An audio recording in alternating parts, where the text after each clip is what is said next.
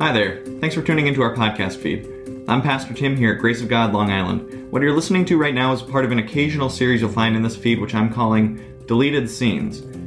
Just like when a movie or a TV show is being made, it occasionally happens as I'm writing a sermon that it goes too long and something needs cutting.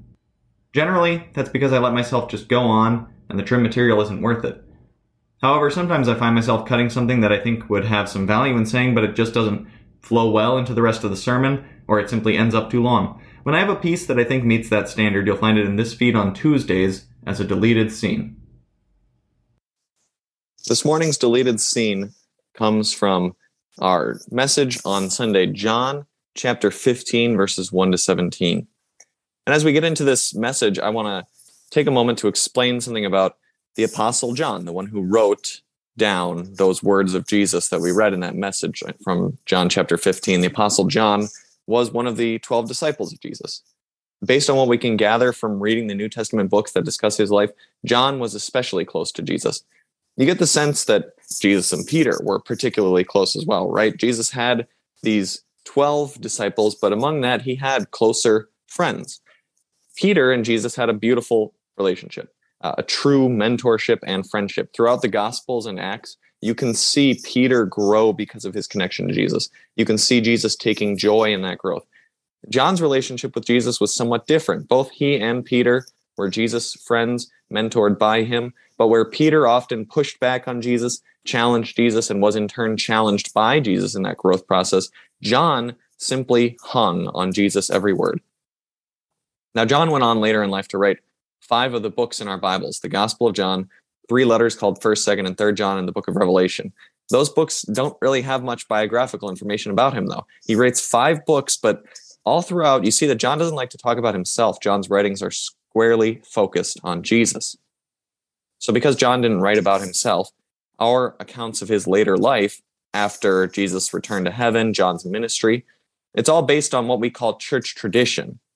And that doesn't mean tradition in the sense of, oh, our church, our congregation likes to have a candlelight service for Christmas Eve. When we say church tradition in this sense, we mean history and reports passed down by Christians over centuries, but for which we don't have outside evidence.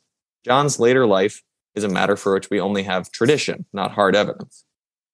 One of those traditional accounts of John's life holds that he lived quite a long time, and he continued serving as the preacher and teacher of the church in Ephesus Eventually, however, it became difficult for him to speak at length.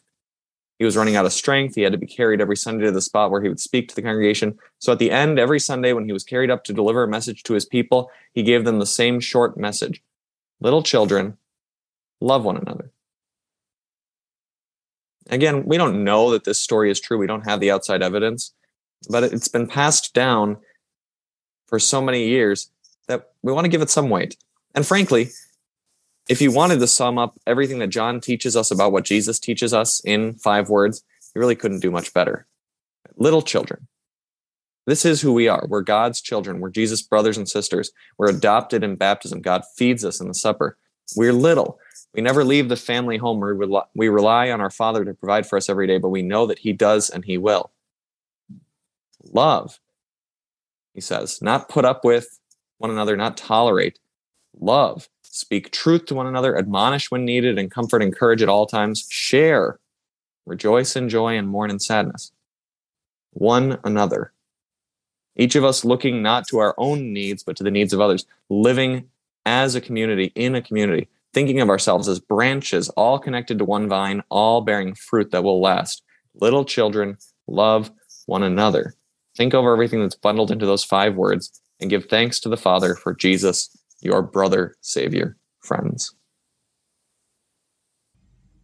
That's our sermon deleted scene today. Music is What Words Can't Describe by Vlad Gluschenko at soundcloud.com slash VGL9. Thanks again for listening. Please share our podcast feed with others and share with them the peace that you have in Jesus. I'm Pastor Tim Walsh at Grace of God in Dix Hills, 510 Deer Park, just north off LIE exit 51. Join us on Sundays at 9.30 a.m. God bless and keep you this week.